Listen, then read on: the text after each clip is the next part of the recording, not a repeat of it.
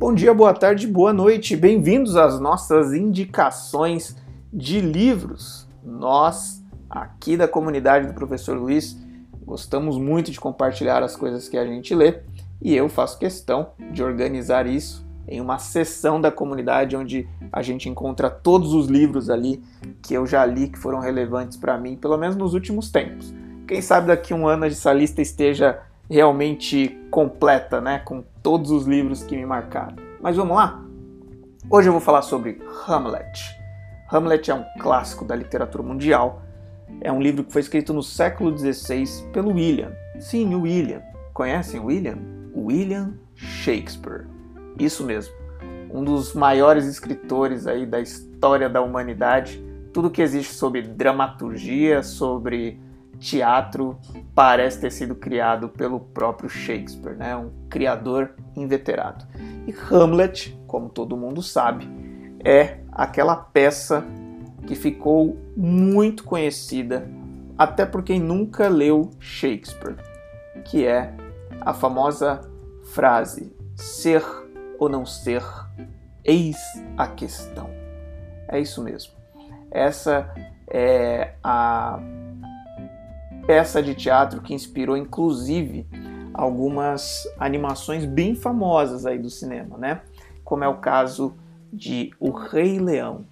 É verdade que sempre tem montagens, né, de Shakespeare pelos teatros aí da vida, na escola sempre tem algum trabalho sobre isso, mas, como sabemos, a fala de Hamlet acontece em um contexto bem interessante ali dessa peça teatral de Shakespeare.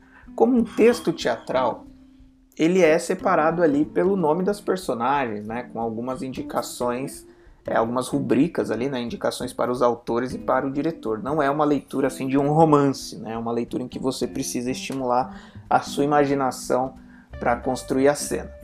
Eu vou ler um trecho para vocês, como já é costume aqui nas nossas indicações, para vocês sentirem o gostinho da obra. E não sei que trecho eu deveria ler, não sei o que vocês iriam me sugerir. Bom, talvez eu devesse ler a fala do Hamlet, quando ele diz: ser ou não ser, eis a questão. Ser ou não ser, eis a questão. Será mais nobre sofrer na alma pedradas e flechadas do destino feroz? Ou pegar em armas contra o mar de angústia e, combatendo-o, dar-lhe fim?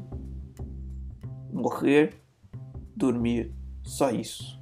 E com sono, dizem, extinguir dores do coração e as mil mazelas naturais a que a carne é sujeita.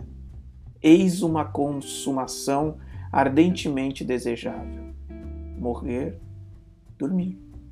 Dormir, talvez sonhar. Aí está o obstáculo. Os sonhos que hão de vir no sono da morte, quando tivermos escapado ao túmulo vital, nos obrigam a hesitar. E é essa reflexão que dá à desventura uma vida tão longa. Pois quem suportaria o açoite e os insultos do mundo, a afronta do opressor, o desdém do orgulho, as pontadas do amor humilhado, as, deslo- as, deslong- as delongas da lei, a prepotência do mando e o achincalhe que o mérito impaciente recebe dos inúteis, podendo ele próprio encontrar seu repouso com, uma, com um simples punhal? Quem aguentaria fardos, gemendo e suando numa vida servil, senão porque o terror de alguma coisa após morte, o país não descoberto, de cujos confins jamais voltou nenhum viajante, nos confunde à vontade, nos faz preferir e suportar os males que já temos, a fugirmos para outros que desconhecemos? E assim, a reflexão faz todos nós covardes. E assim, o matiz natural da decisão se transforma no doentio pálido do pensamento. E empreitadas de vigor e coragem, refletidas demais, saem de seu caminho. Perdem o nome de ação. Então esse é o trecho aqui que, me desculpem as gaguejadas, mas vocês entenderam a dramaticidade, né, e a profundidade da reflexão proposta por Shakespeare em Hamlet.